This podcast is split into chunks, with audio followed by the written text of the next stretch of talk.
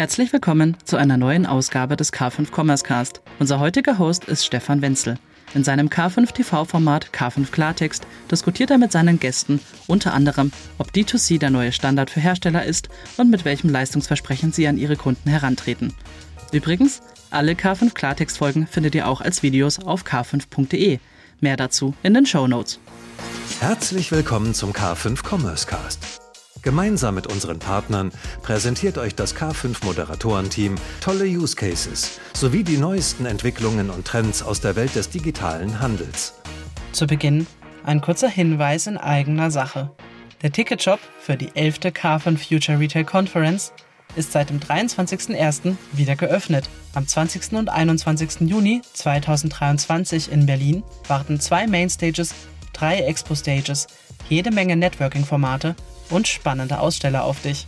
Hol dir jetzt das Early Bird Ticket und spare als Händler bis zu 350 und als Dienstleister bis zu 450 Euro. Weitere Infos findest du unter k5.de slash events slash k5-konferenz. Wir freuen uns auf dich. Herzlich willkommen bei K5 Klartext und dem Commerce Cars Podcast.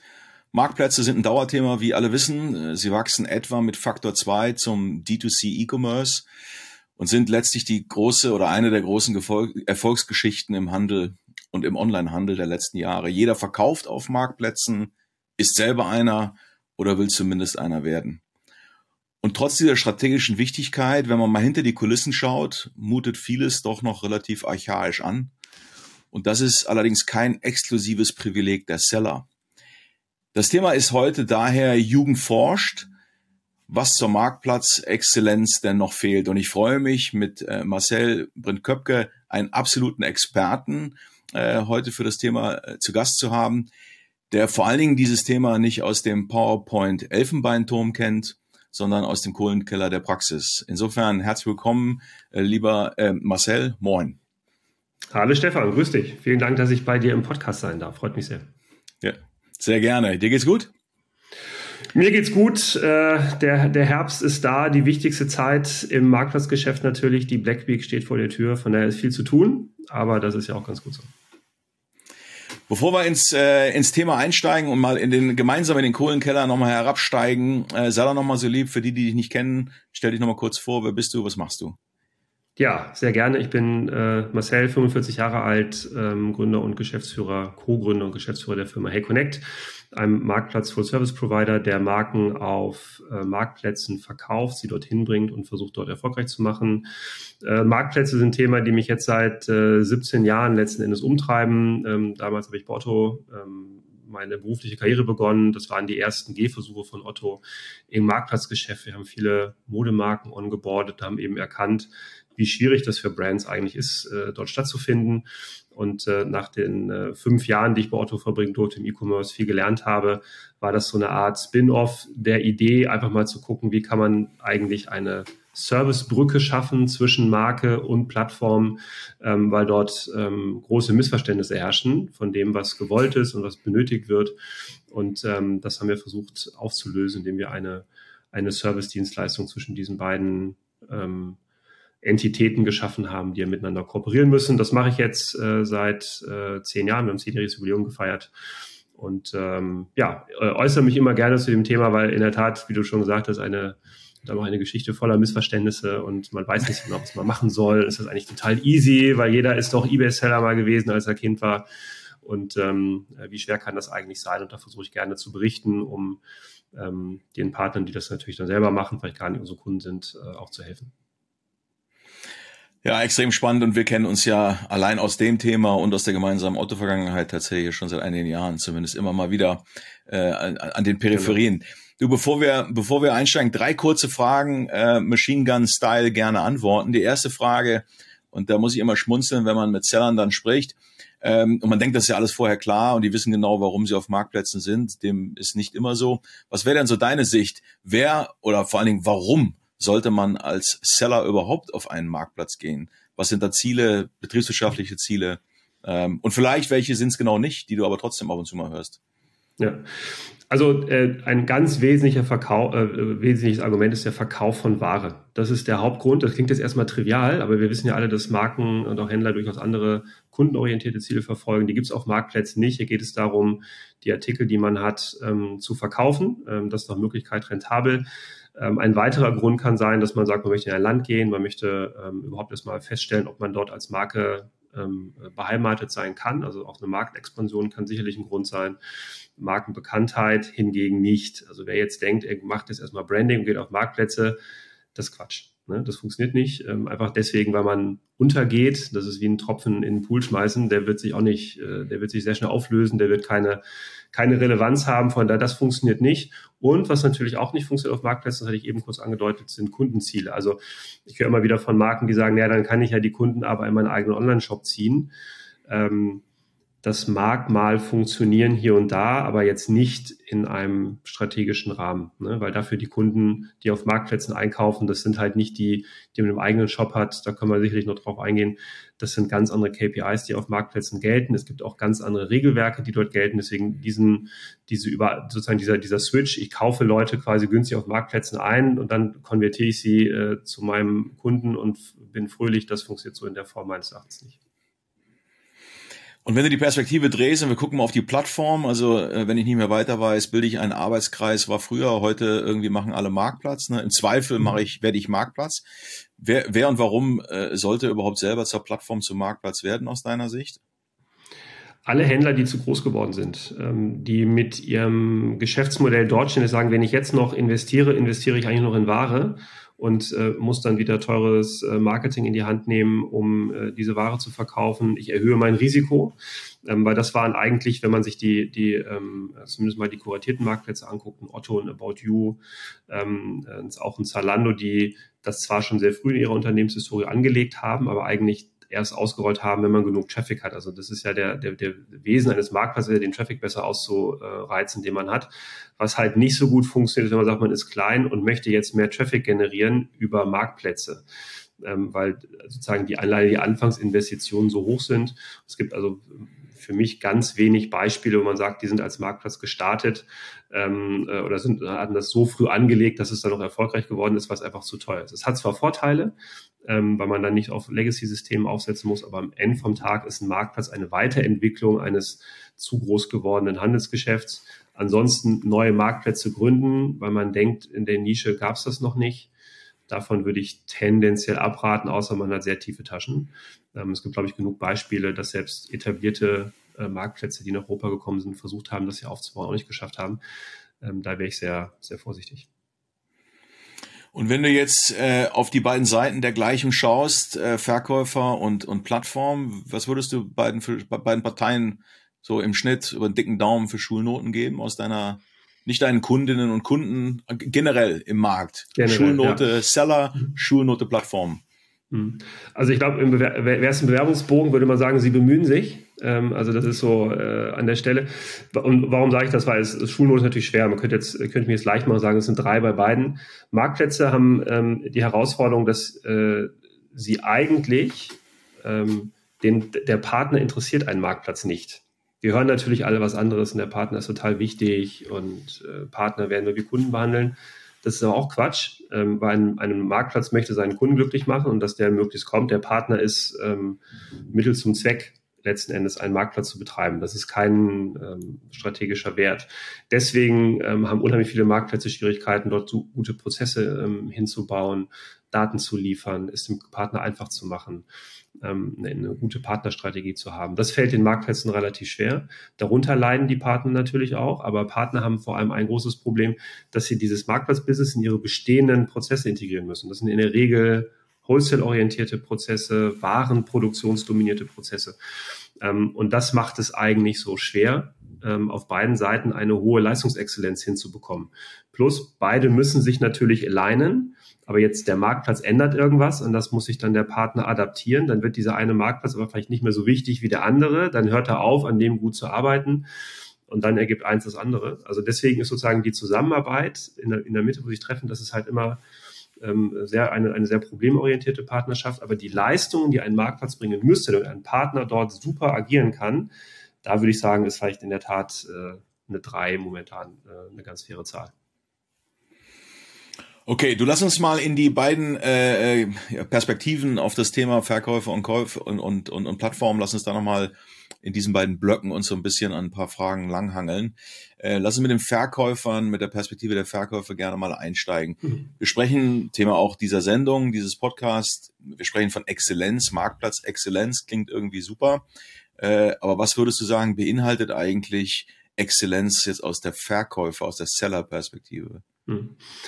Das hat sicherlich verschiedene Dimensionen. Also die, wenn man unten anfängt im, im Kohlenkeller, äh, die, die operative Exzellenz geht natürlich darum, dass man in der Lage ist, dieses sehr, sehr prozessual getriebene Geschäft, das ist ja weit weg von, ich muss gute und schöne bunte Bilder machen. Das geht wirklich darum, Artikeldaten in einer sehr guten Qualität ähm, gemappt auf die Marktplätze zu bekommen, in einer kurzen Zeit ähm, ich muss sie live halten, ich muss Orders, die reinkommen, verarbeiten können, ich muss einen ähm, Customer Service bereitstellen. Ähm, da gibt es ja Marktplätze, die ähm, ähm, sehr, sehr streng diese diese Fähigkeit bewerten, ähm, auch um damit einen, einen Händler ähm, äh, ranken zu lassen. Und alles, was man so hört, schaffen das sehr, sehr viele einfach nicht dauerhaft gut zu sein. Also das ist eigentlich ähm, der, der wichtigste Aspekt, das ist die absolute Basis. Und dann gibt es natürlich das Thema, okay, jetzt muss ich mir natürlich noch Gedanken darüber machen, ähm, dass ich das, was ich jetzt in der Basis gemacht habe, auch eigentlich sehr, sehr gut konvertiere in einen Geschäftserfolg. Und Geschäftserfolg heißt natürlich, möglichst viel zu verkaufen, möglichst rentabel zu verkaufen, mit möglichst wenig Aufwand ähm, das Ganze zu betreiben. Also da bin ich dann beim Thema Sortimentsteuerung, Vermarktungshebel, ähm, prozessuale Hygiene. Ähm, und das sind eben Themen, die sehr, sehr schwer von, für Partner sind, weil das, äh, weil das Ressourcen bedeutet, die sie in den anderen Geschäften gar nicht haben und auch eine andere Denke. Ne? Also jemand, der sehr kreativ Mode ähm, strukturieren kann und bauen kann und produzieren lassen kann, ist vielleicht nicht der geeignetste, um Artikeldaten zu strukturieren. Und das ist eigentlich der, ähm, die, die, die Kernherausforderung, dort eine operative Exzellenz hinzubekommen und, wo ich zumindest relativ oft überrascht bin, mit wie wenig Wissen über so eine eigene ähm, äh, G&V-Partner ähm, auf Marktplätze gehen. Also welche Warengruppen zu welchen Preisen wir verkaufen sollen für unsere Kunden. Ne? Also ich habe eine Zahnbürste für 9 Euro, die würde ich gerne auf Zalando verkaufen. Kann man jetzt nicht überlegen, ob auch Zalando der richtige Marktplatz ist, aber da muss man sich schon fragen, ob man sich das einmal durchgerechnet hat, was das denn äh, ökonomisch überhaupt bedeuten kann. Ne? Also das wird ja auf diesem Einzelartikel nicht gut werden. Und diese diese Exzellenz, also Basis, einfach mal den Prozess hinzubekommen und das Ganze dann erfolgreich zu machen. Ähm, das ist sicherlich das, äh, die größte Schwierigkeit. Dann bist du natürlich dabei, das musst du in deine eigene Buchhaltung integrieren und so weiter. Du hast auch organisatorische Aspekte, ähm, die eine Rolle spielen. Ähm, und äh, ähm, alles ist ähm, harte Knochenarbeit, um das reinzubekommen, wenn man es nicht from the scratch äh, neu bauen kann. Und was ist so aus deiner Sicht, äh, um das zu schaffen, so, ein, so, ein, so eine Mindestressource? Wie viele Leute oder was, was für Tools muss man mindestens mal im Kopf vorhalten, damit man sich dem Thema ernsthaft nähern hm. sollte? Also ich äh, empfehle das ja immer über ein, ähm, ein, größ über ein größeres Projekt, aber beziehungsweise über ein Projekt zu machen, wo man sich über so ein paar Sachen mal Gedanken macht, die man erreichen möchte. Also deswegen ist ja mein äh, wahrscheinlich schon viel zitiertes Plädoyer, das vom Ende her denken. Möchte ich eigentlich jetzt in vier, fünf Jahren meine zwei Marktplätze beliefern, äh, mit denen ich vielleicht ohnehin in einer Wholesale-Beziehung stehe, wo ich das ergänzen möchte, oder habe ich eine ähm, eine konsequente Marktplatzstrategie vor. Damit hängt es natürlich dann zusammen, wie ich aufbaue. Es gibt unterschiedlichste Rollen äh, natürlich. Das, wenn man das mal durchgeht von vom Business Development oder Business vorne bis zum Customer Service und der Logistik hinten, sehr sehr verschiedene Rollen. Wenn man das aufbaut, würde ich schon sagen, sollte man schon so ein Team von drei vier Leuten haben ähm, und oder damit man also zumindest mal den ersten Marktplatz vernünftig bewirtschaften kann und lernen kann. Denn wenn man das nicht macht, dann hat man die Situation, dass der, der dir äh, zum Beispiel eine Middleware ähm, einbaut, ob das jetzt ein Tradebyte ist, Channel Advisor, Channel Engine, Lengo, wie sie alle heißen, um sozusagen, ob man sich zu ähm, verbinden mit den Marktplätzen. Das ist dann auch der, der hinterher die Erfolgsrechnung macht, den Content pflegt und den, und den Anruf vom Kunden entgegennimmt. Und ähm, das ist halt vielleicht ein bisschen viel verlangt von, von, einer, von einem Menschen, einer Kompetenz. Das heißt, man wird immer Business Guys haben, Contentpflege wird sicherlich ein Thema sein. Man braucht seine IT-Crowd im Hintergrund. Ähm, und gerade wenn man sagt, ich möchte es zwar intensiv machen, aber ich brauche mal ein Projekt, ich muss einmal starten, dann würde ich schon sagen, drei, vier Leute sollte man dafür schon abstellen, die sich intensiv darum kümmern. Und wenn ich mir das so anschaue, dann sind ja viele, die sich Marktplatz oder sogar, manche sprechen sogar von Plattform äh, etwas großmundig, aber viele von diesen Modellen sind ja eher so eine Art Dropshipping Deluxe. Ne? Also es ist äh, so, wenn man Marktplatz oder Plattform unter anderem dadurch definiert, dass man da Services nutzen kann, selber traden kann, äh, Marketingkampagnen wirklich buchen, steuern, optimieren kann, äh, On-Site SEO sozusagen Themen äh, machen kann, dann hast du ja im Spektrum die offenen großen, wo du das alles ein Stück weit kannst und du hast am anderen Ende, am anderen Ende eher diese, diese Dropshipping Deluxe Lösungen. Würdest du sagen, zum mhm. Einstieg ist es eigentlich sinnvoller, im Dropshipping Deluxe anzufangen oder genau umgekehrt die größtmögliche Komplexität, aber dafür auch das größere Volumen und die viel und die mehr Einflussmöglichkeiten? Mhm. Das ist sehr sortimentsabhängig. Also äh, ich komme ja aus der aus der Modewelt, äh, wo in der Tat diese, wenn du es Dropshipping Deluxe nennst, hießen Zalando, About You auch sehr, sehr lange Otto waren ähm, da macht das natürlich den meisten Sinn, weil das viel dichter an deinem Kerngeschäft ist. Und man muss in der Tat sagen, auch das ähm, Businessvolumen ist höher. Also wer als Modemarke auf, äh, auf Amazon geht und sagt, ich möchte dort Mode verkaufen, das wird nicht funktionieren. Der kann Kleidungsstücke dort verkaufen, in der Regel preisreduziert. Wenn er Glück hat und der Einzige ist, äh, der es macht, wenn seine Händler auch noch machen, dann kann das auch eigentlich gleich vergessen, weil er wird ja nie den äh, den besten Preis bekommen, hat auch nicht die größte Expertise. Da macht das dann am meisten Sinn. Man hat weniger Eignungsmöglichkeiten. Man muss aber dazu sagen, dass sich diese ähm, dass ich gerade, wenn ich jetzt You und Zalando mal ähm, beispielhaft nehme für das Thema Fashion, wenn die auch am längsten dabei sind, die unternehmen ja Schritte in Richtung Öffnung, was ähm, Services angeht, insbesondere Retail Media, das Buchen von Keywords, weil das halt eine sehr ähm, ähm, durchschaubare Einnahmequelle ist. Ähm, ist natürlich ein totes Spiel, weil am Ende, wenn es alle machen, haben auch alle keine Ranking-Vorteile mehr, aber wir haben alle schön Geld gezahlt, wissen wie Google. Ähm, also von daher macht das sicher am meisten Sinn, zumal die einem ja sehr viele Themen abnehmen, ob das Fulfillment bei Angebote sind, ähm, auch Managed Service im Bereich Retail Media. Also da würde ich schon drauf gehen, ähm, weil alles andere ähm, erfordert einfach nochmal zu viel Spezial-Know-how, äh, um äh, das zu machen und ähm, wirklich zu wissen, wie man Amazon perfekt steuert. Ähm, da muss man dann schon so ein Spezialist sein, äh, wie jetzt Nox zum Beispiel, die aus dieser, also die das ja für sich perfektioniert haben, dahin zu gehen, jetzt eher in andere Bereiche gehen. Ähm, aber die kommen dann über das, ich habe eine Nische für Amazon gefunden. Das ist natürlich was anderes, als ich bin jetzt eine Kollektionsmarke, die jetzt äh, bisher verkauft hat und das jetzt selber machen möchte. Und denen würde ich immer raten, äh, mit den äh, eher geschlosseneren Plattformen zu arbeiten. Und was ist das Mantra, ähm, was du empfehlen würdest? Möglichst schnell auf möglichst viele und äh, schauen, was funktioniert oder lieber erstmal wenige und dann aber jeden Einzelnen möglichst äh, gut bedienen? Genau. Äh, in Summe letzteres. Ähm, denn äh, wenn man auf viele gleichzeitig geht, ohne die Organisation dafür zu haben und ohne zu wissen, was auf einen zukommt, ähm, macht man halt nichts richtig. Ne? Also jonglieren lernt man auch nicht mit zehn Bällen, sondern wahrscheinlich mit zwei. Also ich müsste schon mit einem anfangen. Ähm, und das ist eigentlich der, ähm, äh, der wesentlich bessere Weg. Nichtsdestotrotz rate ich immer davon ab zu sagen, ich mache erstmal ein und dann schauen wir weiter. Denn ähm, dann hast du das Problem, dass du dich auf einen optimierst und äh, schon sozusagen für den nächsten nicht mehr aufgestellt bist. Also wenn ich jetzt zum Beispiel sagen würde, ich fange jetzt mit Otto an. Wir, Otto Market, super, brauche ich nicht mal eine Middleware, die haben die Anbindung deutlich vereinfacht, da kann jeder Partner drauf. Ich probiere das jetzt einfach mal, läuft auch ganz gut. Jetzt muss ich aber als nächstes dann vielleicht About You anbinden. Ja, da geht's dann schon nicht mehr, brauche ich dann eine Middleware. Ähm, und dann habe ich aber keine. So, und dann bin ich bei der dritten Plattform bei irgendeiner, die jetzt eine ähm, eine Priorisierung meiner Orders ähm, äh, erfordert, weil die zum Beispiel sehr streng sind, was das Thema der ähm, Lieferqualitäten angeht. Wenn ich aber keine Logistik habe, die das kann, also sprich das Order-Management-System nicht habe, was das kann, dann habe ich schon ab dem dritten, ab der dritten Plattform, die ersten beiden, kann ich schon die Tonne kloppen, weil ich mir ein ganz neues Setup ausdenken muss. Und deswegen ist mein Mantra, vorher nachdenken, was ich erreichen möchte und dann rückwärts äh, schauen, was ist mein bester Schritt für die allererste Plattform. Allerdings im Kopf, mhm. ob ich vier oder fünf möchte oder ob ich dann wirklich nur ähm, äh, zwei oder drei möchte. Ne? Also das ist, glaube ich, ein ganz wichtiger Punkt. Aber erstmal mit dem ersten alle Prozesse üben, prozessuale Exzellenz erreichen, die Mechanismen verstehen und dann ähm, weitergehen. Weil die Ideen, dass Retail Media auf Marktplätzen eine sinnhafte Strategie ist, ist, die wird sich nicht ändern. Aber ich muss erstmal wissen überhaupt, wie das Ganze funktioniert, weil ähm, es hilft ja dann auch nicht, wenn ich in der Tat nach zwei Jahren merke, dass T-Shirts für 15 Euro zu verkaufen die zweitbeste Idee war und ich pleite bin. Ähm, da hätte ich lieber bei dem ersten Marktplatz mir darüber schon Gedanken machen sollen, um vielleicht mal Sets oder Packungen anzubieten, ne, um ein bisschen höheren Durchschnittswarenkorb zu bekommen, mhm. weil das halt ein ähm, relativ wichtiger, relativ wichtiger KPI ist. Was ein guter, ein guter äh, Steigbügel zur, zur, zur nächsten Frage ist. Du hast eben von der Zahnbürste auf Zalando gesprochen.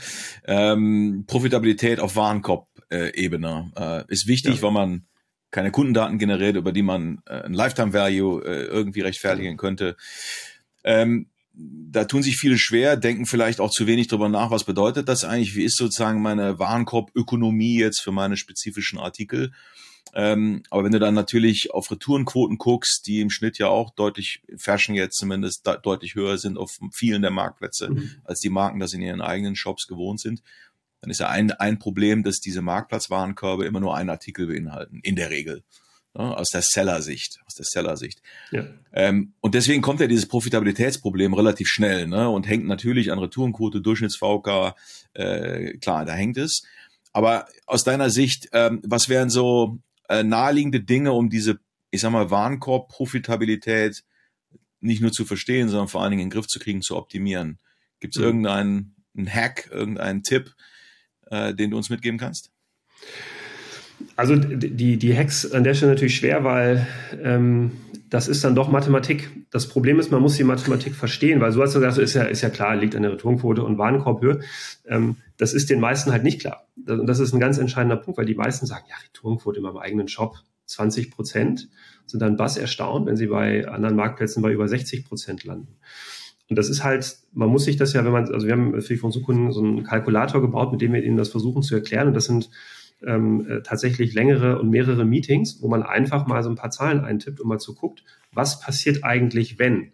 Weil du hast ja nicht nur, ähm, also, der, also in der Tat ist die Warenkorbgröße eine, eine sehr konstante Größe, liegt bei uns, glaube ich, seit zehn Jahren bei 1,2 oder 1,3. weil du natürlich durchaus mal ähm, Auswahlbestellungen hast, die in dem Falle ein Segen sind, weil dann wird wenigstens irgendwas da bleiben beim mhm. Kunden. Zumindest ist die Chance höher äh, als bei einer Warenkorbbestellung.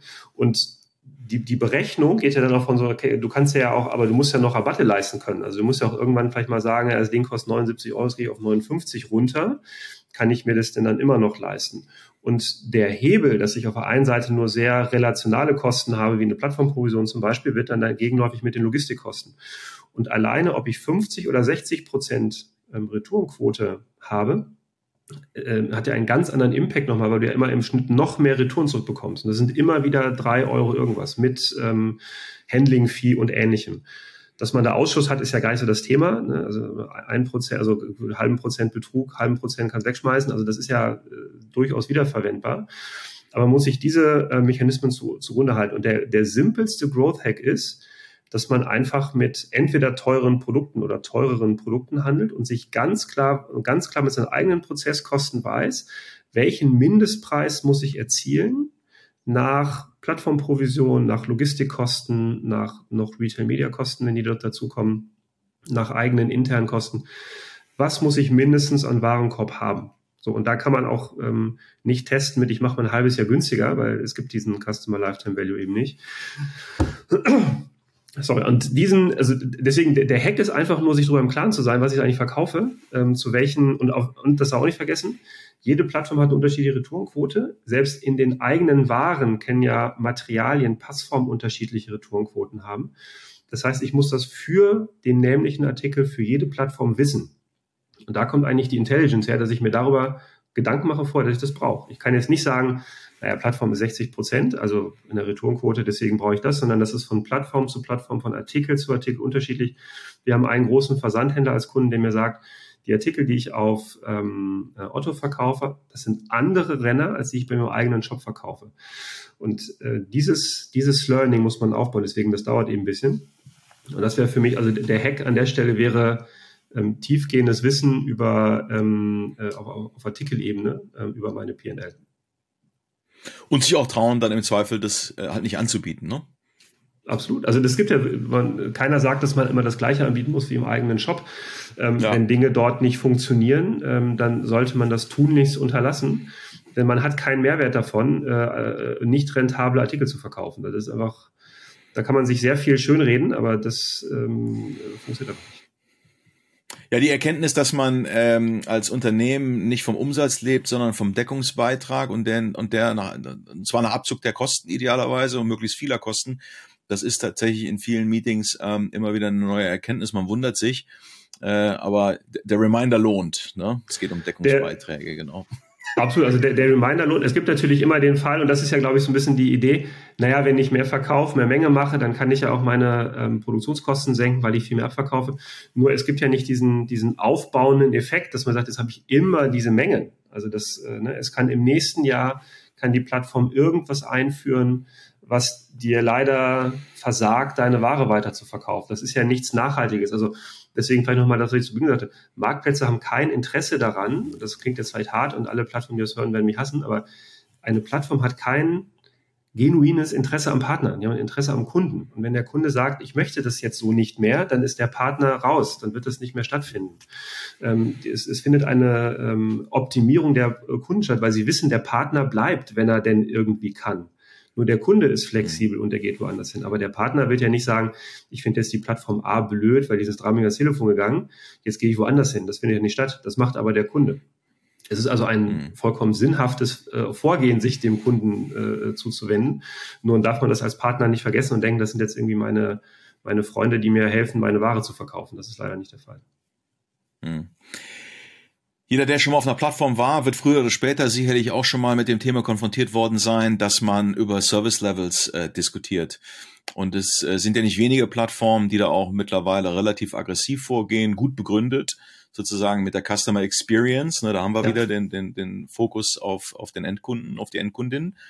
Führt dazu, dass ähm, ziemlich sportliche, ich sag mal, Service-Level-Erwartungen ins Grundbuch geschrieben werden. Und wenn man als Anbieter als Seller mit eigenem Fulfillment da in Sachen Liefergeschwindigkeit oder Geschwindigkeit der Retourengutschrift äh, wieder, wenn man in solchen Aspekten äh, nicht gut genug performt, führt das zu gelben Karten und die führen zu zum Beispiel ja auch Demotion im, äh, im, im Suchergebnis. Ne? Man rutscht also nach unten im äh, Suchergebnis mhm. auf der On-Site-Suche bis hin zur Sperrung. Ne? Das ist natürlich mhm. die sagen, das ist die, die finale Konsequenz. So, das ist nicht nur äh, kundenzentriert aus der Plattformsicht, das ist natürlich auch ein Hebel, um die äh, äh, Marken und, und äh, ja, Anbieter mit eigenem Fulfillment auch in die Services der Plattform reinzudrängen.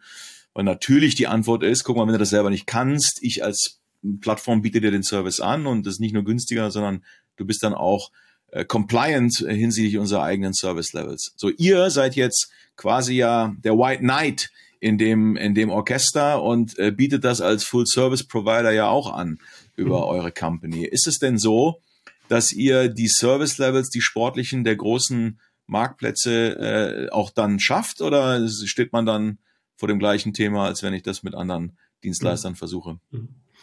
Also jetzt könnte ich natürlich einiges erzählen, wie toll wir da an der Stelle sind, aber zur, zur stumpfen Wahrheit gehört, dass wir da genau die gleichen Schwierigkeiten haben. Ich hatte äh, neulich mal die Gelegenheit, aufgrund eines äh, netten Datenleaks mal bei einer großen Plattform zu sehen, welche Partner dort alle erstmal zu sehen sind. Das fand ich schon mal ganz spannend, aber natürlich auch, ähm, wie oft die eben dort das nicht schaffen. Ähm, und das war schon ähm, faszinierend, weil es hat keiner äh, dauerhaft geschafft, nicht äh, in, in diesem äh, schlechteren Ranking ähm, zu sein weil es, äh, das, sind ja ganz fein granulare Grenzen. Ne? Also wir reden dann davon, dass du eine Stornoquote ähm, äh, nicht, unter, nicht überschreiten darfst. Aber eine Stornoquote hängt ja, ist ja nicht so, dass, dass jetzt eine Marke sagt, ja, ich habe 30 Teile, sie haben aber nur 10 und 20 Mal läuft jetzt in ein Storno rein, sondern es ist dann ja am letzten Artikel hängt es dann, wenn den auf zwei Plattformen zwei kaufen, kannst du den halt nicht liefern. Also das sind, und das sind dann ja wirklich sehr, sehr kleine, feine Einheiten. Dann kommt DHL mal nicht, dann ist ein Feiertag dazwischen. Ne, wir hatten jetzt ähm, am 31.10. hatten wir, war ein Montag, war ein Feiertag.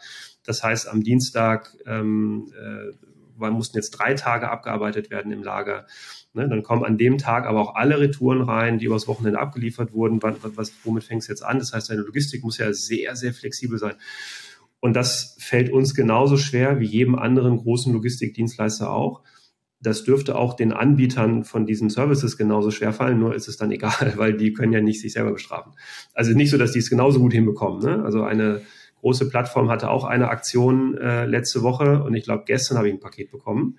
Ähm, von dem Partner kam es aber eher. Ne? Also das ist, es fällt allen schwer. Es gibt auch Plattformen, die dann sagen, naja, ähm, ich, ich bewerte die Partnerartikel jetzt mal ein bisschen höher als meine eigenen, damit ich Druck aus meiner eigenen Logistik bekomme. Auch das gibt es. Ne? Also es ist nicht so, dass man sagt, die einen haben strukturell, äh, haben den heiligen Gral gefunden, wie es funktioniert, die anderen können es nicht.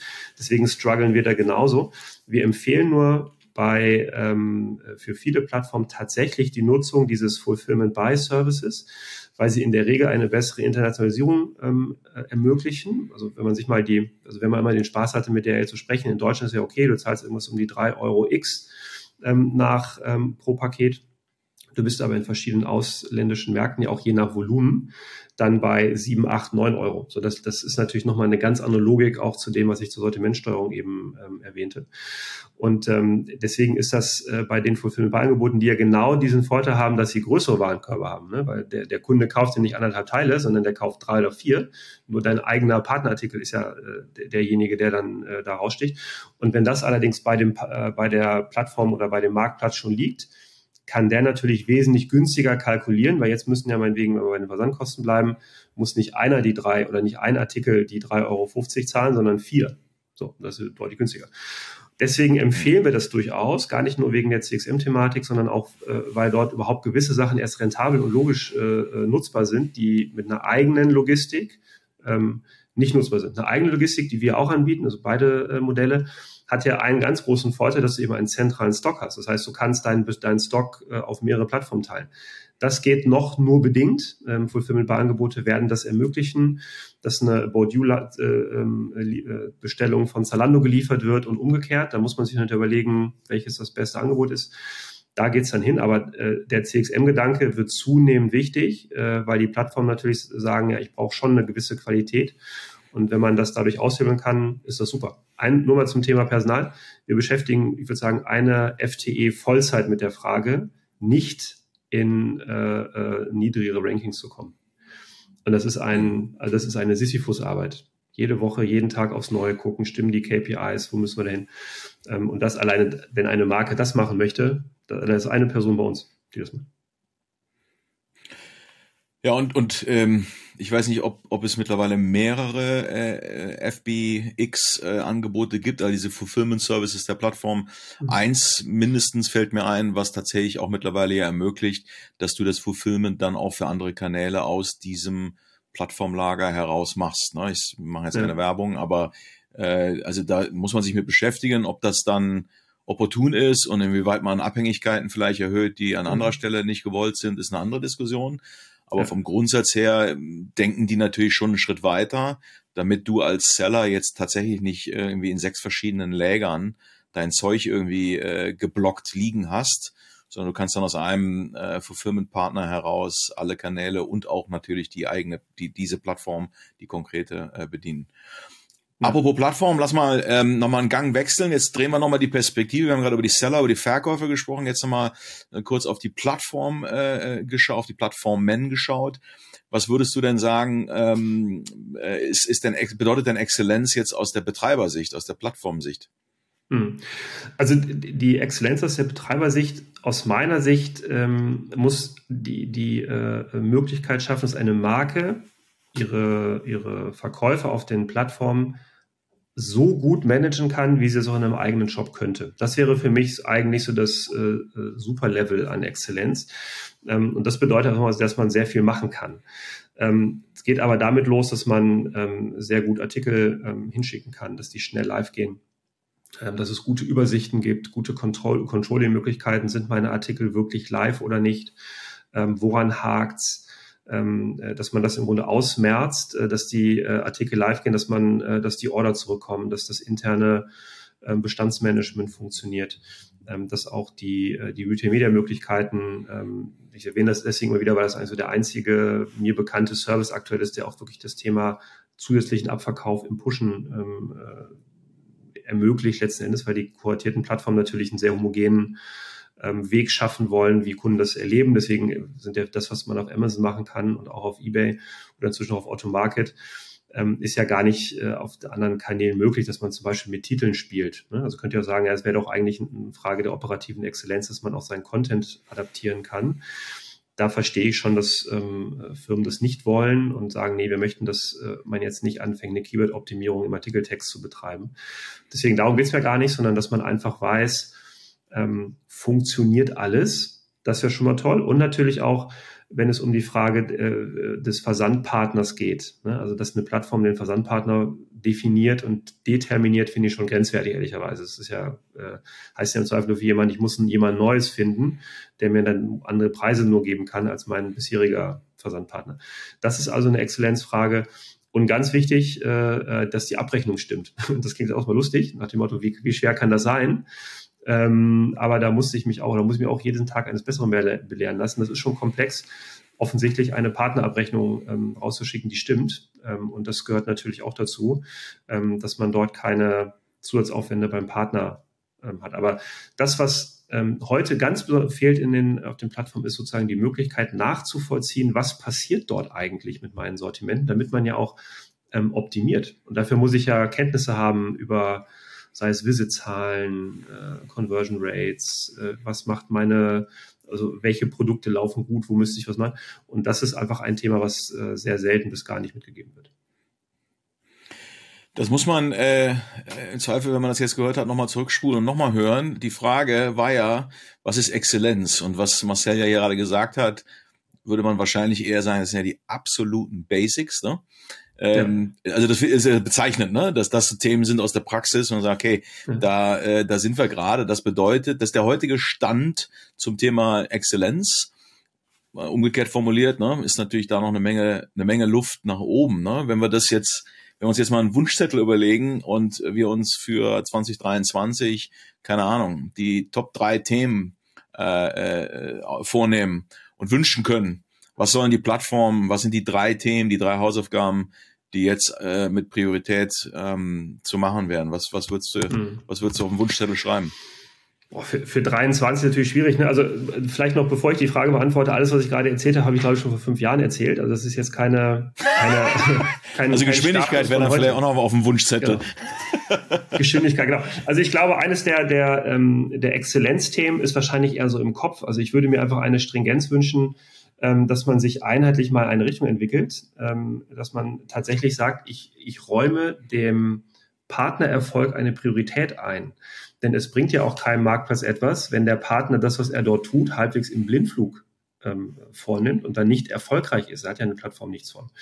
Ähm, also ich glaube, das, was mich, was ich mir am meisten wünschen würde, wäre tatsächlich sehr, sehr viel detaillierten Einblick darüber, wie man sein Sortiment steuern kann. Ne? Also nochmal kommen von, ähm, wie ist eigentlich meine DB-Rechnung? Ne? Das geht ja damit los, dass sie in Deutschland eine andere als in Holland oder in Österreich. Und nicht nur, weil da andere Artikel verkauft werden, sondern weil zu anderen Retourenquoten andere Versandkosten herrschen.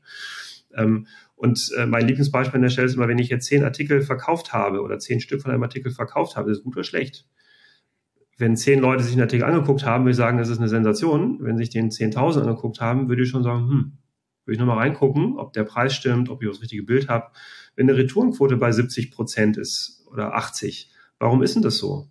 Ähm, und man hört dann immer so, naja, ich muss den Content optimieren, aber das habe ich schon bei Otto vor 17 Jahren festgestellt, dass das Quatsch ist. Also das sind ja, da kann ich vielleicht noch ein Prozentpünktchen was erhöhen, aber 80, äh, also ich muss ja überlegen, ich komme von 80 auf 60. So, und das ist dann, ist es ein Passformthema, äh, stimmt der Preis nicht, habe ich ein völlig falsches Bild, hat diese, hat diese wunderschöne grüne Jacke einen Biker-Print hinten drauf, den ich aus Versehen nicht gezeigt habe. So solche Geschichten, da wären wir wieder beim Content. Aber einfach dem Partner eine Möglichkeit geben, sein Sortiment richtig zu vermarkten, ähm, was alles dazugehört. Im Grunde muss ich nur angucken, was machen meine eigenen äh, internen Shop-Manager oder Category Merchandiser, was machen die? Und die Möglichkeiten auch einem Partner an die Hand geben. Das würde mir schon reichen. Und das Zweite, was ich mir wünsche, aus aktuellem Anlass sozusagen, ist, dass ich mich konsequent als Marktplatz auch benehme und nicht als, ähm, äh, naja, ich optimiere mich am Ende vom Tag immer noch selber. Also ich weiß, dass wir natürlich schwere Zeiten haben, aber wir leben, erleben schon so ein bisschen Austeritätspolitik, jetzt erstmal wieder intern gucken, ähm, keine neuen Partner aufnehmen, Preise erhöhen, äh, ah, nee, dann mh, hm, doch nicht. Und also so eine Zuverlässigkeit dem Partner gegenüber, ihm zu sagen, okay, wir, also das Verständnis zu haben, was es bedeutet, für einen Partner auf Marktplätzen zu verkaufen. Und ich habe wirklich ja mit ähm, durchaus auch unterschiedlichen äh, Marktplatzmitarbeitern mal gesprochen. Und wo ich dann versucht habe, für Verständnis zu werben, dass es halt irgendwie keinen Sinn macht, über 30 Prozent sollte, äh, Provision zu nehmen für irgendwas, weil so und so sieht das ja beim Partner aus. Und er sagt, das wusste ich gar nicht. Also das Verständnis auf den Plattformen ist jetzt auch sozusagen äh, eher begrenzt, was es für einen Partner bedeutet zu verkaufen. Die wissen alles über einen Kunden, aber über einen Partner, den sie ja bisher im Wholesale eher bedient haben, ähm, ist was, ist eben was anderes. Und das findet nicht statt. Und das würde ich mir wünschen, dass man da einfach mal eine Stringenz hat, zu sagen, ja, wir, wir stehen dazu, dass wir Plattform sind. Wir sind weniger Player, wir sind mehr Schiedsrichter, mehr für die Governance zuständig.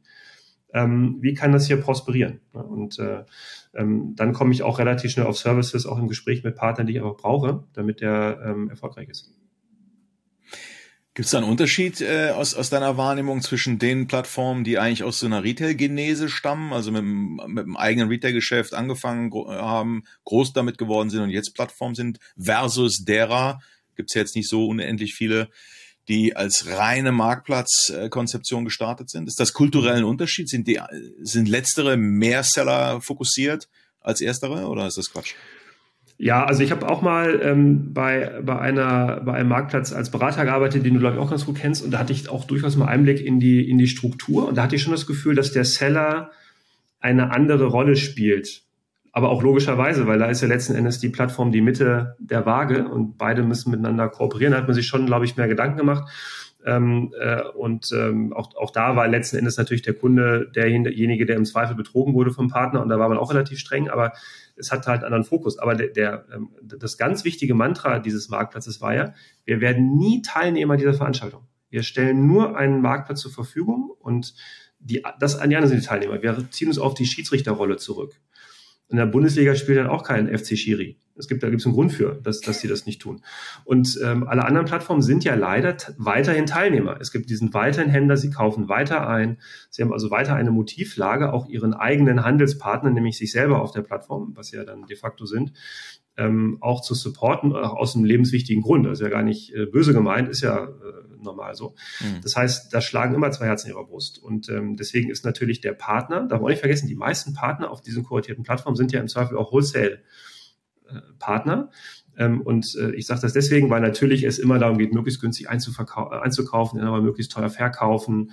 Ähm, da gibt es ja Konflikt und äh, deswegen ist sozusagen das Thema Sortimentsbereitstellung für Kunden wird dort einfach nicht aus einer Partnersicht gesehen, sondern aus einer Wholesale-Sicht. Ja.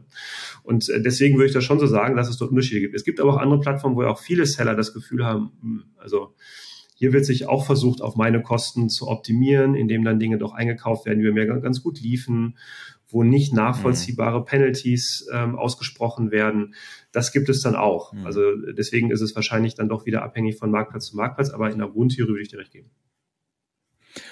Ist das ein Einfallstor für Disruption nach vorne? Glaubst du, dass diese Seller, dass der Seller-Vektor, der unterbedient ist, dass das äh, ein Stück weit Opportunität ist für existierende Marktplatzkonzepte oder sogar neue, äh, mhm. hier reinzukommen und sagen, ich, ich bringe da eine Proposition, die die anderen heute nicht mhm. richtig äh, verstehen oder bedienen? Also ich habe das lange gedacht. Oder siehst du Disruption? Ja. Siehst du? Siehst du Disruptionspotenzial? Also das, das Potenzial sehe ich auf alle Fälle. Ähm, ich sehe nur, äh, es, es müsste ja von den Plattformen in irgendeiner Form ermöglicht werden. Also eine Plattform hat aus meiner Sicht eine, ein, ein riesen Scheunentor, die beste, der beste Marktplatz aller Zeiten zu werden mit einer, ähm, mit einer Partnerorientierung indem man ähm, sich einfach überlegt, welche Möglichkeiten gebe ich dir als Partner, weil was wird passieren, wenn ein Partner weiß, er kann sich auf einer attraktiven Plattform austoben, er kann die optimieren, er kann sich damit beschäftigen. Die Plattform versteht die Economics einer Marke, ähm, versteht, dass es auch ähm, äh, jemanden runter zu ranken, einfach mal so. Natürlich, das ist ja schön für den Kunden, wenn der das dann in irgendeiner Form mitbekommt, aber das heißt für den 20, 30, 40 Prozent Umsatzeinbuße wo ja in Zweifel ja auch eine hohe Abhängigkeit besteht ähm, von dem Marktplatz. Also ist ein Riesenschmerz. Das ist schon die Frage, was ist eigentlich Schuld und Tat angemessen, was man dort tut. Wenn ich das mache, dann beschäftige ich mich als Partner doch sehr intensiv mit diesem Marktplatz. Und äh, deswegen war meine Theorie eigentlich die, dass ähm, die Vielzahl der Seller ähm, oder anders formuliert, dass die Marktplätze in Konkurrenz untereinander um den Partner buhlen, bessere Partnerangebote mache und der Partnerschwarm natürlich bei den anderen noch ist, aber vielleicht dort mehr Zeit investiert und ähm, dort die besseren Angebote macht. So. Und ähm, das ist bisher nicht passiert. Und das überrascht mich schon. Ähm, nicht, weil es nicht weil's meine Theorie war, sondern weil es irgendwie weiterhin logisch klingt. Es zeigt aber nur, dass Marktplätze das gar nicht nötig haben, das nicht machen müssen. Und ähm, da ist für mich schon die Frage, ob, ob es nicht diese Notwendigkeit in Zukunft gibt. Und ich kann mir, ich, ich sehe ja durchaus auch den Trend, den wir im Sommer auf AK5 besprochen haben, dass mehr D2C wieder in den Fokus rückt, dass es kleine Konzepte gibt, die funktionieren, so dass Marktplätze sich ja durchaus die Frage stellen müssen, habe ich eigentlich noch das beste Sortiment von diesem Partner oder nutzt er mich jetzt als Abverkaufsplattform? Und ich habe nur noch Ramsch. Mhm. Da kann ja auch keiner was von haben. Also aus meiner Sicht ist es noch ein Nicht-Funktionieren dieses, dieses Marktes, weil die Theorie ja schon besagt, ist, wir, wir reden ja über, über ähm, oligopolistische Konstrukte. Wenn eine Plattform wirklich eine überlegene Leistung anbietet, dann müssten deutlich mehr Partner hinkommen und damit auch deutlich mehr Kunden. Und wir haben das äh, Flywheel von Amazon. Und dass alle untereinander das schaffen durch, ich sag mal, gemeinsames Verharren auf einer befriedigenden Note, ähm, das nicht in Gang zu bringen, wundert mich schon. Ja. Du, ähm, letzter Steigbügel, äh, gibt's aus deiner Sicht äh, denn einen Aufruf in die Branche, an die Zuschauer, an die Zuhörerinnen, etwas, was du loswerden willst? Sucht ihr Partner, sucht ihr Kunden, Investoren, Marktplätze, Marken? Also für, für äh, uns würde ich da wahrscheinlich gar keine ähm, Werbung machen, weil ich glaube, Leute, die uns beschäftigen, wissen, ob wir äh, eine Hilfe sind oder nicht. Ähm, und freue es natürlich immer auch mit Leuten zu sprechen, die das noch rausfinden müssen, ob wir eine Hilfe sind oder nicht, oder ob sie es doch besser selber machen können. Ähm, mein, mein Appell wäre einfach äh, grundsätzlich, dass das Thema dieses deiner Podcast-Reihe auch aufzunehmen, operative Exzellenz einfach zu verstehen und da vielleicht einfach ein Verständnis mitzubringen. Marktplatzgeschäft ist nichts, was ab Tag eins rentabel ist. Wir sagen unseren Kunden immer, in der dritten, vierten Saison, also das ist ja für alle, die jetzt vielleicht die Saison denken, nicht kennen, in der Mode ist mal ein halbes Jahr, gibt es dann Saisons, bisschen anachronistisch, aber hat auch durchaus seine Berechtigung irgendwo. Das heißt, nach zwei, drei Jahren, guckt dann rauf, bis dahin ist es ein Invest. Ähm, selbst, also ob man selber macht oder über einen Partner wie uns, weil man einfach lernen muss. Man muss die Economics verstehen und das kann man nicht von heute auf morgen. Also habt da Geduld an die Marktplätze wäre mein ähm, Appell, den Partner nicht als ähm, Liefervieh für Ware zu verstehen, ähm, den man hin und her schubsen kann, sondern als Businesspartner ernst zu nehmen, für den man was machen muss, damit er sich nicht ähm, äh, abwendet oder sagt, na, Marktplatz ist ja dann doch wieder nur äh, Vermarktung von Altware. Ähm, ich glaube, da muss man noch äh, aufeinander zugehen. Marcel, vielen Dank. Ne? Also man sieht, im Kohlenkeller äh, brennt Licht, aber äh, es ist nicht alles so ein shiny Object wie oben auf dem Elfenbeinturm und in den Sales Pitches der Plattform. Äh, und auch was die Seller Community angeht, äh, nochmal zurück in die ins erste Kapitel der BWL ist ab und zu auch, glaube ich, ähm, war, war ein klares Takeaway. Lohnt, lohnt sich, ne? Ja, äh, in dem Sinne ähm, Demut vor Hochmut trotzdem äh, eine Menge eine Menge zu tun und damit äh, Opportunität nach vorne. Ich danke dir sehr für das offene Gespräch und äh, ja, wünsche dir einen schönen Tag. Bis demnächst. Danke. Dankeschön, Stefan. Wünsche ich dir auch.